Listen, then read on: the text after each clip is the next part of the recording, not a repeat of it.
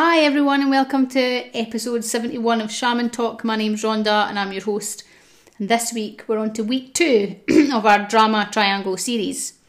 We're looking at the Saviour this week, and I really do resonate and have worked very hard on my um, connection to the Saviour archetype. It was something that in my life was, and still does rear its ugly head now and again, I have to say really was prevalent. So I'll, I'm going to talk a bit today about the saviour slash rescuer archetype, what it means, what it looks like, the types of things that you can watch out for. I'm going to talk about if you're a healer and work in the healing realms, why it's really important to work with this yourself and why. So I'm going to have a we're going to have a chat about that. And then we're going to have a look at some practical things that we can do to start to shift ourselves out of the saviour and now I know um, that many of the people I work with suffer from the bonds that a saviour archetype creates. Um, victim uh, uh, last week was really eye opening for me, even some of the research that I was doing, I found really interesting. And there was another layer, even for me, doing the research for that. And I, and I, and I found the same this week with the Saviour. It's just great to revisit you know, if you've already done this work or you're aware of this work, it's always good to revisit. There's always another layer, there's always more to learn, I think. But if you're brand new, we're going to start at the beginning and we're going to talk about what is a saviour or a rescuer. I'll use um, either word today, saviour or rescuer, but they mean the same thing. It's just within the drama triangle, you'll see sometimes you'll see it called the saviour and sometimes you'll see it called the rescuer. So it's the same thing. So here's a, a quick 101 on, on the rescuer. So rescuers get involved in other people's lives um, by making assumptions about other people's needs. They step in to help before anyone has asked them for anything, and they're really looking for recognition, approval, and external validation. They believe that other people really need them, and they impose their solution on the situation and in doing so, they prevent others from solving their own problems themselves. And, unfortunately, one of the real dark sides of the saviour archetype is a moral superiority, feeling superior to people, being the one that knows how to do things and always is the one that can solve, feeling good, feeling morally superior. Since rescuers feel responsible for the happiness and well being of others, they immediately strive to comfort pacify or calm people down so these people don't get to feel their disagreeable emotions like pain, anger, disappointment, or sadness. So that's really can be really disempowering for someone's process. Another key thing to watch for is that rescuers want usually want to have good relationships with everyone. They like harmony. They do not cannot cope with conflict.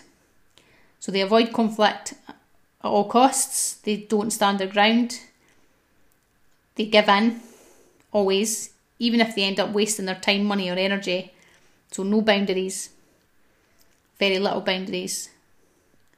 And they have a tendency to be people pleasers in order to avoid criticism and rejection. Because really, that's what drives a saviour is the need to feel accepted and loved by everyone.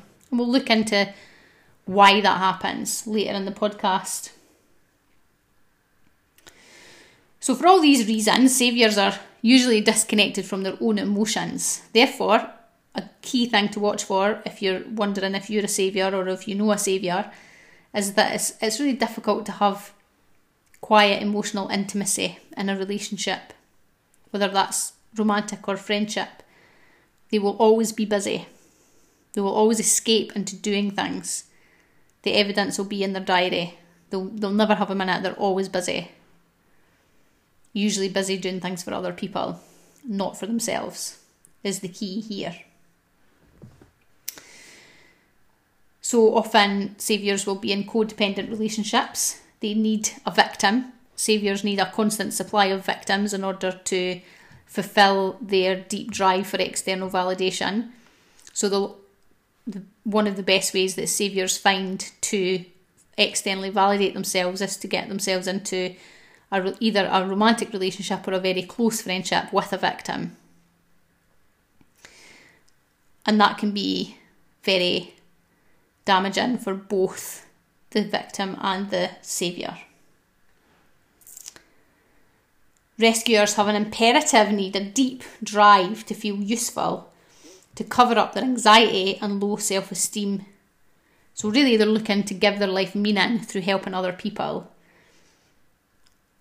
And I'll talk more about that later in terms of healing, because often rescuers and saviours end up as in the healing field, if you will, whether it be our field, shamanism, Reiki, uh, you know, light worker, hands-on healer, tarot reader, whatever it is. Also nurses, um, teachers, people who end up in a caring profession. Maybe not so much teachers. Maybe that's not quite not quite right actually. But certainly nurses and those in the caring profession often have saviour tendencies.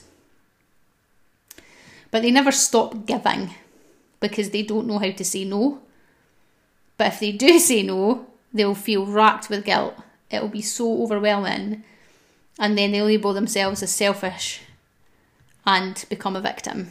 So they're victimised by their own lack of boundaries. They prioritise other people's needs, ignoring their own, because they project onto others their own unmet needs. And usually saviours don't have any clue what their needs and desires even actually are. So, in short, they sacrifice themselves because they want to prove that they are good, generous, selfish people, selfless people who deserve love and recognition.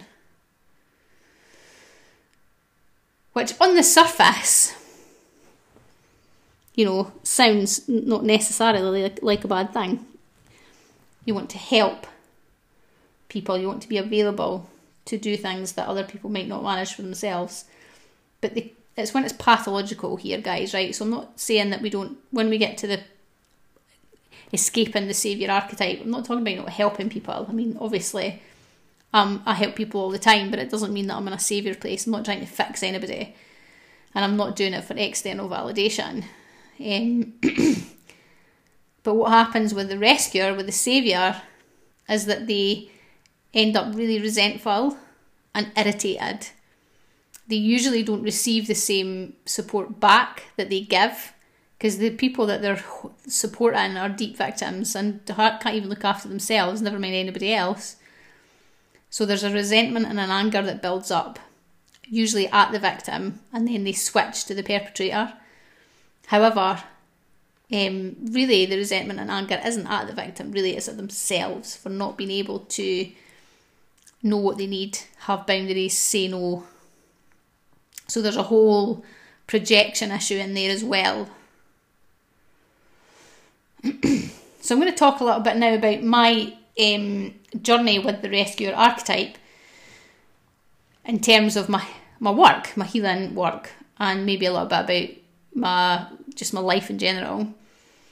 Um, you might have listened to the podcast about how it talks about being a control freak, and the control freak really does marry in usually really well with the savior archetype. They usually go hand in hand, actually, in my experience. So you can go back and listen to the control freak one. But let's talk about it in terms of my work. So I had a deep um, drive to help other people. I wanted to save the world. That's all I wanted to do was help people. and that's all I did in my life. In my family, um, I was the one that I'm the oldest of four kids. Um, I'm the oldest of my generation as well. And I was just in charge. I just fixed things and did things. Um, especially after my dad died, it got it got worse. I would say. Um, I just became the fixer and the doer of things. And it was very much to the detriment of myself. But what that drive gave me was a need to help people more than just my family, more than just the odd way that I felt like I was I wanted to be big, I wanted to be a big helper. I felt like it was my destiny in this world to help other people. And that's what made me embark on a deep journey of self mastery and healing through shamanism. So it was a blessing in a way, because if I didn't have that drive, I wouldn't have, I wouldn't be where I am now. So after, you know, everybody knows the story probably by now, but after the the train the training, I just I worked full time as an accountant, running companies, and built a business. And now I have manifested my ultimate life. I work, this is my full time job. I don't do anything else. I completely focus on my practice and bringing through the teachings from my spirit guides. But in the beginning, when I first launched my practice, I would see um, clients, one to one clients. That's all I did at the beginning. And I started to notice a pattern. I was attracting a lot of victims who at first seemed really keen to do a session, but really I was getting limited results because they weren't willing to take responsibility for what was happening in their lives or take action to change it. Now, that wasn't every client. There were a few memorable clients, people that I'm probably still friends with now, um, who came to me right at the beginning, who really did benefit massively from the work. But 70%, I would say, of the clients that, that were coming to me at that time were, were victims who were just looking for somebody with a magic wand. And the reason I was attract, attracting these types of clients is because I was attached to the results. And I was doing these sessions with the intent to fix people and to change them. I was trying to save them. Now, my ultimate desire was to work with people who would take full advantage of the tools and resources that I was providing or planning to provide, because all this that we do now wasn't didn't exist then, but it was in my mind. And I thought, how am I gonna how am I gonna work with people? And I got quite despondent. I didn't really get it. I didn't really understand what was happening or why I was attracting clients like that. I thought, oh, maybe it's just the profession that I'm in. Maybe it's just shamanism. Maybe these are the types of people that work with shamanism. I don't know. And I, I was then, I started to become victimised by my lack of connection and success with my clients. So rather than be kind of broken down or put off, or um, I just thought, I'm not doing something right here. I've missed something. There's something here that's missing. I need to find out what it is. So I went through a process. stopped seeing clients for a few, not long, just a few weeks, like a month, I think did some deep journey work, some deep ceremonial work, really checked in, and then it came to me in a flash through some reading. A few, you know how synchronicities happen. So I read a couple of books. I heard somebody mention the drama triangle in passing. I'm sure it came up in my training, but obviously I wasn't ready to hear it then, and just everything kind of fell into place. And I was like, oh my god, I'm a saviour. I'm a saviour. That is why this is happening. So I spent that time in ceremony working with my guides, you know, doing some healing, various things. And I changed the way that I worked. I set up very clear intentions for the type of people that I wanted to work with. I set up boundary lines, energetic boundaries for the types of people that I wanted to work with, and I began attracting more responsible, empowered clients. I didn't feel like I needed to rescue, fix, or save other people. Everyone who started to come to me was willing to meet me halfway, and the results that they experienced were due to how open and how willing they were to take action. It was nothing to do with me. I'm, I'm, I'm a doorway. I, I just open a door and people walk through it or they don't. So at that point, I really felt my practice took off to my amazement, the more I detached from the need to fix other people and the more I detached from the results, the more my clients started to report life changing breakthroughs and healings. So if you're a healer or you want to become one in some form, do work with the rescuer archetype. If you are one of these who I want to heal the world and everybody in it, I want to fix everything. If you're one of them, use that, the power of that to drive your passion, but do look at the dark side and try and overcome that, um, and you'll find the integrity of your work will increase tenfold. So, let's have a think about um, saviours and, and some of the reasons why we end up in this mess, as I call it, in my mess, my saviour mess. So, saviours usually grow up in families where their dependency needs are not acknowledged or met. So, it's a psychological fact that we treat ourselves the way that we were treated as children. And the, the budding saviour or rescuer grows up in an environment where their needs are negated so their needs are put to the side. So they tend to treat themselves with the same degree of negligence that they experienced as children. They don't have permission to take care of themselves, their needs go underground, and in turn, they, instead, they kind of turn to take care taking care of others.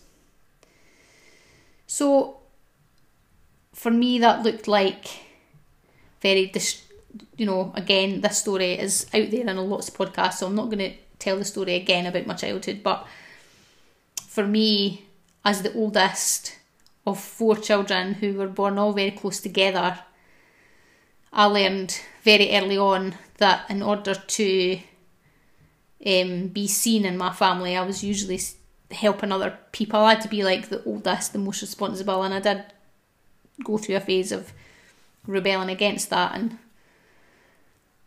but not, none of my needs were met as a child. I was ignored, for a, for a for a better way to put it. Um, so I I uh, what you talk about that. So what happened then is that I realised that by helping other people, I was rewarded for that by putting my own needs aside, by not asking for things, and by helping other people, I was socially acclaimed. I was rewarded for selfless acts of caring. So I believed in my goodness. I, I received my validation as a child externally as a caregiver to the people around me.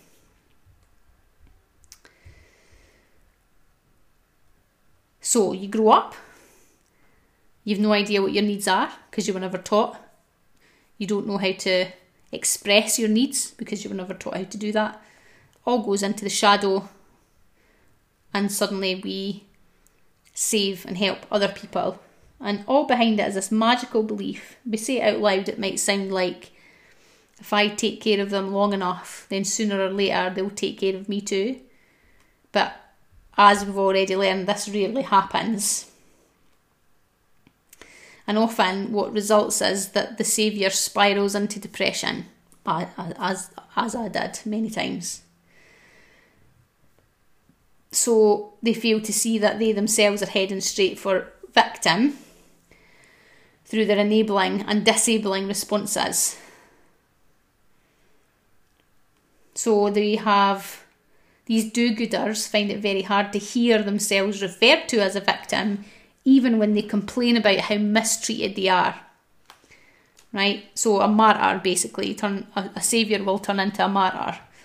Oh, I do everything for everybody, nobody does anything for me. I'm, you know, I, I bend over backwards, but I never get the same back. Um, or if you know if you do something for somebody and you don't get enough praise or recognition for it, all that starts to come up and you start to turn into a martyr, which is just another word for victim in the triangle. So you feel used, you feel at the mercy of everybody, you feel betrayed, um, hopeless. So you're in that kind of martyr phase of a rescuer dance around the triangle. After all I've done for you, this is the thanks I get. No matter how much I do, it's never enough. Or if you love me, you wouldn't treat me this way. And I think that a saviour's greatest fear, certainly my greatest fear, is that they will end up alone. And they believe that their total value comes from how much they do for other people. It's difficult for them to see their worth beyond what they have to offer in the way of stuff or service. You know, the, the scramble to make themselves indispensable is palpable, and it's in order to avoid abandonment. But saviours are actually usually oblivious to the crippling dependency that they foster. So they're unaware of the, the messages they send through their, their um, interaction with others. So the more someone rescues someone else, the less self responsibility is taken by the ones they care about. So let's think about uh, kids, for example. So the devouring mother archetype. We know that, and you know I've seen that a lot. So a mother will, and men do it too. You know, this is just an example. You can apply it to many things. But a mother will make all decisions for their child. They won't. They think they know best, and then the child gets to their teens and starts to rebel. Can't make and what happens is that then that the children can't make good decisions. They don't know how to think for themselves. They don't know what their needs are. They don't know how to meet their own needs. And the parent then turns into the victim because the child will then usually turn against the controlling element of the saviour archetype. Um, there, there are many, many, many, many very different scenarios where you can see the, the, the crippling dependency, where you can see the the way that the saviour acts is highly disempowering for those who are, um, yeah, for those who have to put up with it. Now, where you're where you're interacting with a deep victim, the victim will be quite happy. Thank you very much that you are there to save them. And if you really recognise yourself in this podcast and you think, oh, I need to make some changes, then you can expect some backlash because the victim will switch to the perpetrator, no doubt. You've always been there for me before. How can you be so selfish? Why are you not helping me? They will do everything to keep you in your saviour role. So that's really when you start to make the transition out of saviour, it's really tough. I mean, for me, thinking of some examples for my family, um, uh, yeah, so I was always the one who kept all the appointments. I was always the one who knew when everybody was meant to be at the dentist or the doctors or school or things. And there was me and my husband and my daughter Eve. So one day I said, right, I'm not going to do that anymore. But I, at the time, I was the only one who drove. I was the driver of the family. So I put everybody on Apple Calendar and I said, if you need me to do anything for you, you need to put it in the calendar. So if you've got an appointment, I mean, Eve was about 14 at the time, 15, so well old enough to be able to know these things. Put it in the calendar. If it's not in the calendar, I'm not taking you. So I thought that was a really good way to start. And, and they just were like, yeah, yeah, that's great, no problem. And they didn't. And they began to come to me and say, oh, you take me here, will you take me there? And I said, no, it's not in the diary. And the, the backlash to start with was quite marked, but it wasn't law. And I stood my ground I really did stand my ground, and it wasn't long before everything started to go in the diary. So I didn't have to think about it. I just could look at my diary on any given day and be like, okay, well, I've got to take X here and Y there. Now, obviously, we lived in the, for those of you who don't know, we did live in the middle of nowhere. I did need to drive. But if, you know, if you're in a city or somewhere with good transport links and you've got a 15 year old child and a husband, then they can, they can make their own way. The only reason we did it that way is because there wasn't any way for them to, to make their own way. So that was one way that we did it. There was a backlash. Um, I've lost friends over it, for sure. Um, people who were just deeply in the victim state and couldn't cope with the, the couldn't cope with the lack of save saving. They just stopped talking to me. I was fine with that. Um, the the wider my wider family unit found it very difficult to have me not in that role. And now,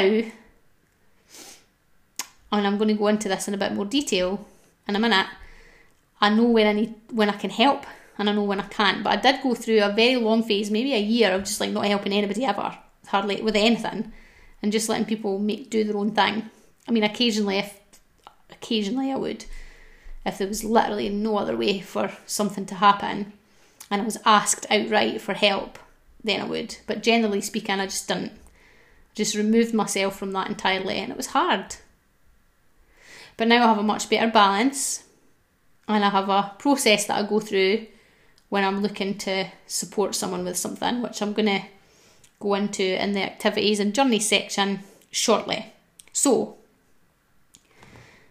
what I'd like to do now is just run through some things that you can think about to um to you know to help you to see if being a saviour is something that you struggle with, right? So am I helping this person avoid natural consequences, right? So for example, we're going out the other day, my husband looks like he was going to pick up his warm jacket and didn't.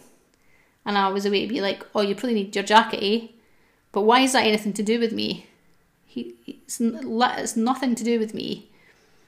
And he didn't take his jacket and he was freezing. But the next time, he'll remember his jacket and he'll do it on his own and it's nothing to do with me. It's simple things like that that make such a difference. That's a saviour is getting involved in other people's stuff when it's none none of your business. And then they don't experience natural consequences, so they don't learn from it. I'm the same. My husband does the same for me. When I look like I'm going to do something and I don't, he just he just unless it's dangerous, obviously. And then we all learn in our own way what's what we need to be doing, and we take full responsibility for things. Is my action helping them to get better? Is my action helping them in some way to get better? I think don't think I like the way I phrased that. Is my action helping them in some way? Or is it to make me feel better? Am I being invited to help? That's a big one for a saviour. A lot of the time, people just make a passing comment like, oh, you know, I'm a bit, eh, I'm a bit low on cash this month. I'm going to have to watch what I'm doing. It doesn't ask you for any money. It's not said anything. But do you feel the need then to jump in with both feet and offer help or a solution to that? It's none of your business, and you weren't asked for help. Okay, and then have a think about what your fears are when you don't help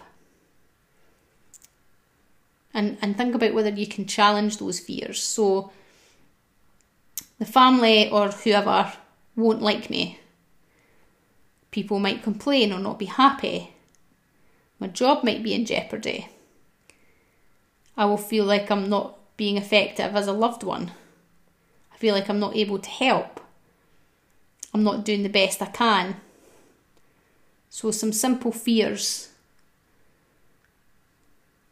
um, around the Saviour. And I think that one of the most difficult things, as women anyway, I mean, I'm a woman, most of my listeners are women. I know that there's some wonderful guys as well that I work with, but I can't speak to the experience of men for this archetype because I'm not a man. Um, but I am a woman, and a lot of the women I work with suffer from this. And it's this idea that you're absolutely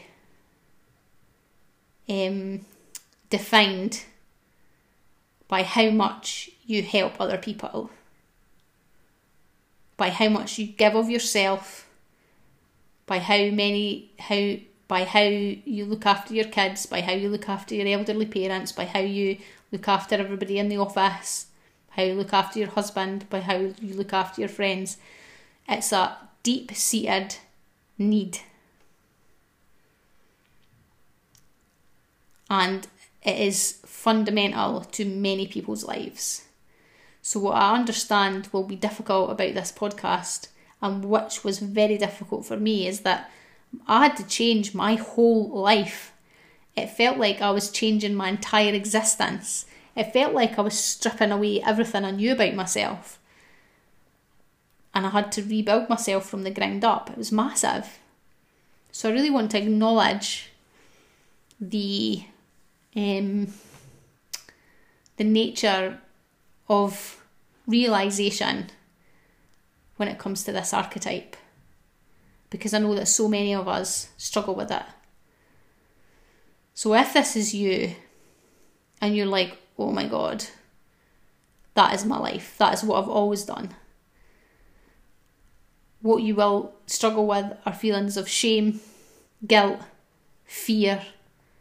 You might just run away and say no. That I, this is just the way I am.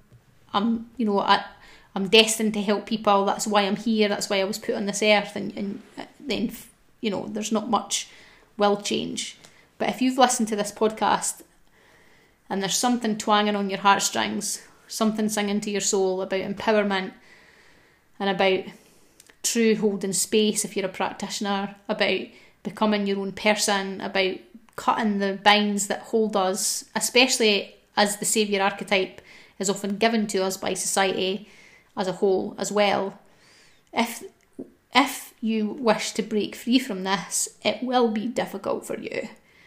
And it will be difficult for everybody around you as well. So, in the next section, we're going to do some exercises. I've got a journey for you to do, as usual, but also there's an actual exercise, questions that you can ask, and, and an example of how you can apply those questions. But fundamentally, at the end of the day, being a saviour is a disempowering, unpleasant, rather gross way to live for me. And by breaking the bonds of that archetype, my life changed for the better. And whenever I slip back into it, which I do, I had a whole thing with it last year actually, a whole big journey with it last year I had to, I had to go back to the beginning and, and do the work again because it's so fundamental to so many of us, to how so many of us are and how we interact with the world that it's, it's not an easy thing.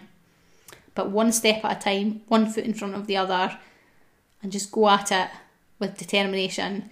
Communicate with those around you, let them know that this is what's changing so that they can feel safe. So, for example, if you've got a partner and a family and you say, look, this is my new project, okay? I'm working with this saviour archetype. But I can't do this for you anymore, and I'm not going to do it anymore. You need to be prepared for that. Let's do it together. Here's this is the drama triangle. These are this is what I'm trying to achieve. And bring your family and your friends with you, or at least the ones who are willing to do the work anyway. That can be really helpful. Um, so do remember that. Okay, so we're going to move on to section two. So if you want to go and grab yourselves a pen and a piece of paper, and we'll get started with the activities and journeys section.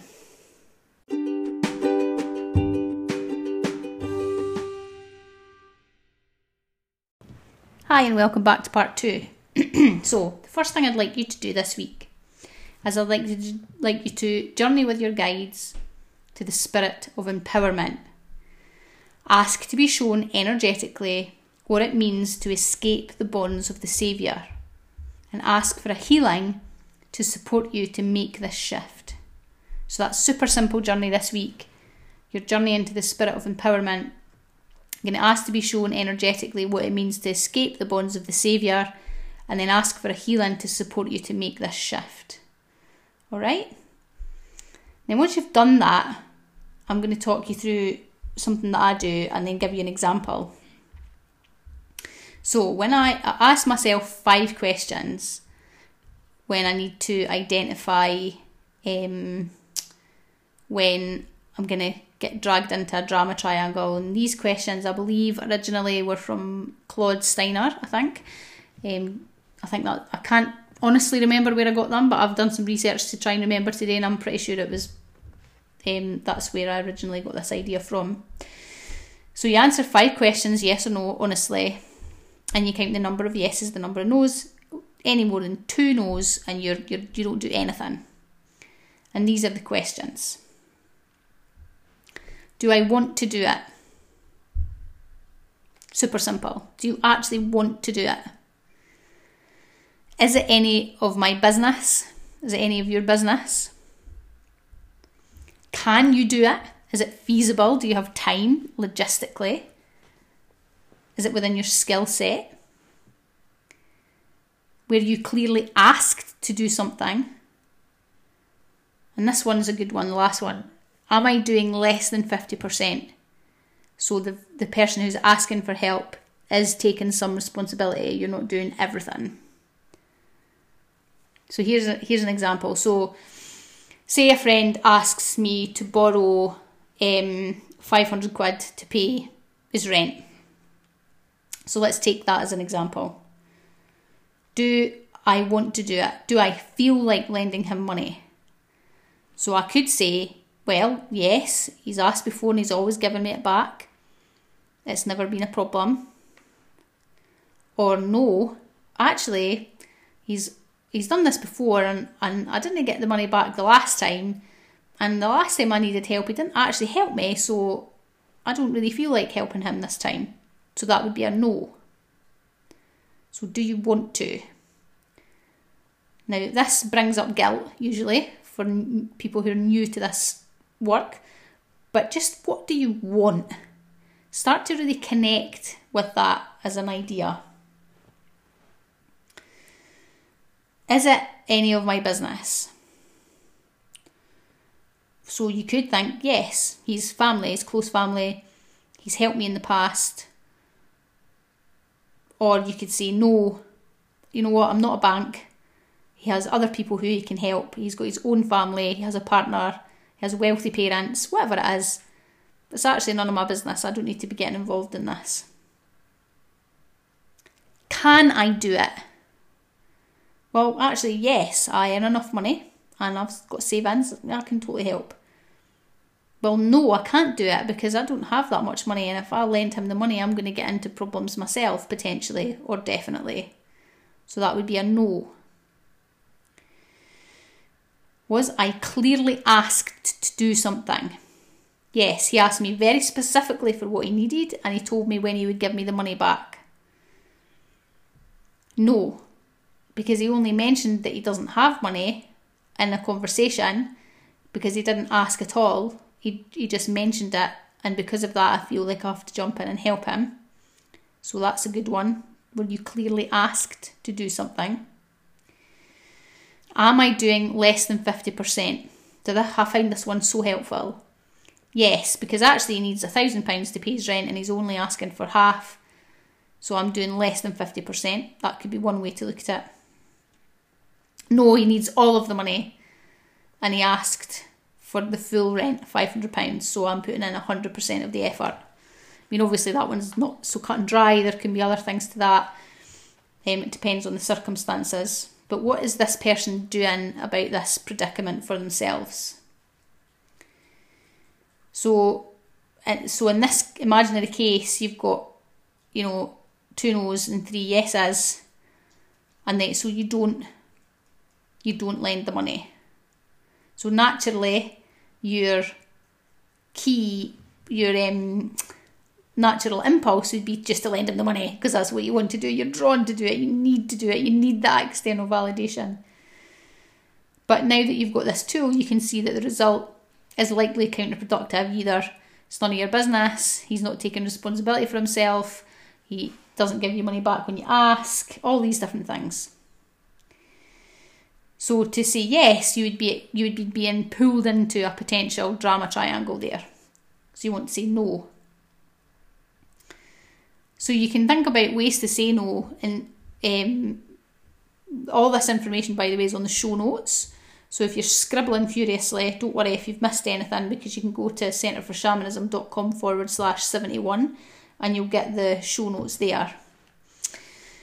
So you can a- answer people in unexpected ways. This just doesn't apply to the lending money, this applies to, to any situation. Oh, so you could say, Oh, it looks like you have a problem. What are you going to do about it? Oh, it looks like you're feeling really bad or really angry about that. You know, tell me tell me more about your issue. Or a little bit harsher, actually what you've done is un- unacceptable. Say they've um, actually find out that this friend, to use the previous example, has gone out on a shopping spree or bought a new car or something really irresponsible and therefore doesn't have rent money. You know, you can say, actually, I, I can't help you with that. You need to find a way to make that up for yourself. Maybe you need to go and take back some of the clothes that you bought. So you're setting boundaries there. You can move away. Sometimes it's really hard to say these things and think about these things right away. So you can say, I can't give you an answer to that right now. I need to think about it. Get up and leave, distance yourself, go to the bathroom, leave the situation. You can set up clear boundaries. For example, oh, you know, I'd quite like to go to the cinema, but right now I don't have the time to do that. Or I see why you would ask me to do that, but that's clearly not my responsibility, so I'm not going to. So you can be very upfront when you're moving out of a saviour space, when you're dealing with a victim. Um, so hopefully you find those helpful. I mean, I really, really did find them super helpful. Do I want to do it? Is it my business? Can I do it? Was I clearly asked to do something is a big one as well, guys. So like sometimes you just rush in when you've never been you've not been asked. So what I found when I made these changes is that when I only did something when I was clearly asked to do it, 80% of my perceived responsibilities simply disappeared because I wasn't asked. So that's a really good one. And I'm doing less than 50%, which really does set you up for success. Sets you up, sets the victim up for success as well, or the person who's asking for help. Um, yeah, so overall, you're looking to regain empowerment in these situations. You want to recognise a victim when you see it, you want to recognise your own saviour tendencies, you want to recognise when you are creating victims, because often saviours create victims the same as victims create saviours. It's this very strange dynamic. Um, and these questions can really help with that. So do nip over to the show notes and um, have a wee read of those, put them into practice, try them out. Can't wait to hear all your feedback in the group this week. There's loads of feedback on the, the victim archetype last week, and a lot of you had said, Oh, I'm looking forward to the saviour archetype to see how that ties in. So they're all very closely linked, the, the three um, the three archetypes. And next week's episode, we're going to be looking at the perpetrator. And uh, what I find was, as by just as a heads up, was that the one that most people that I've worked with find the most difficult to admit to is being the perpetrator. It's fascinating. So next week's one might surprise you. And it might surprise you how quickly, when you listen to all three episodes, how quickly we can flip between the three archetypes as well. It's fascinating stuff.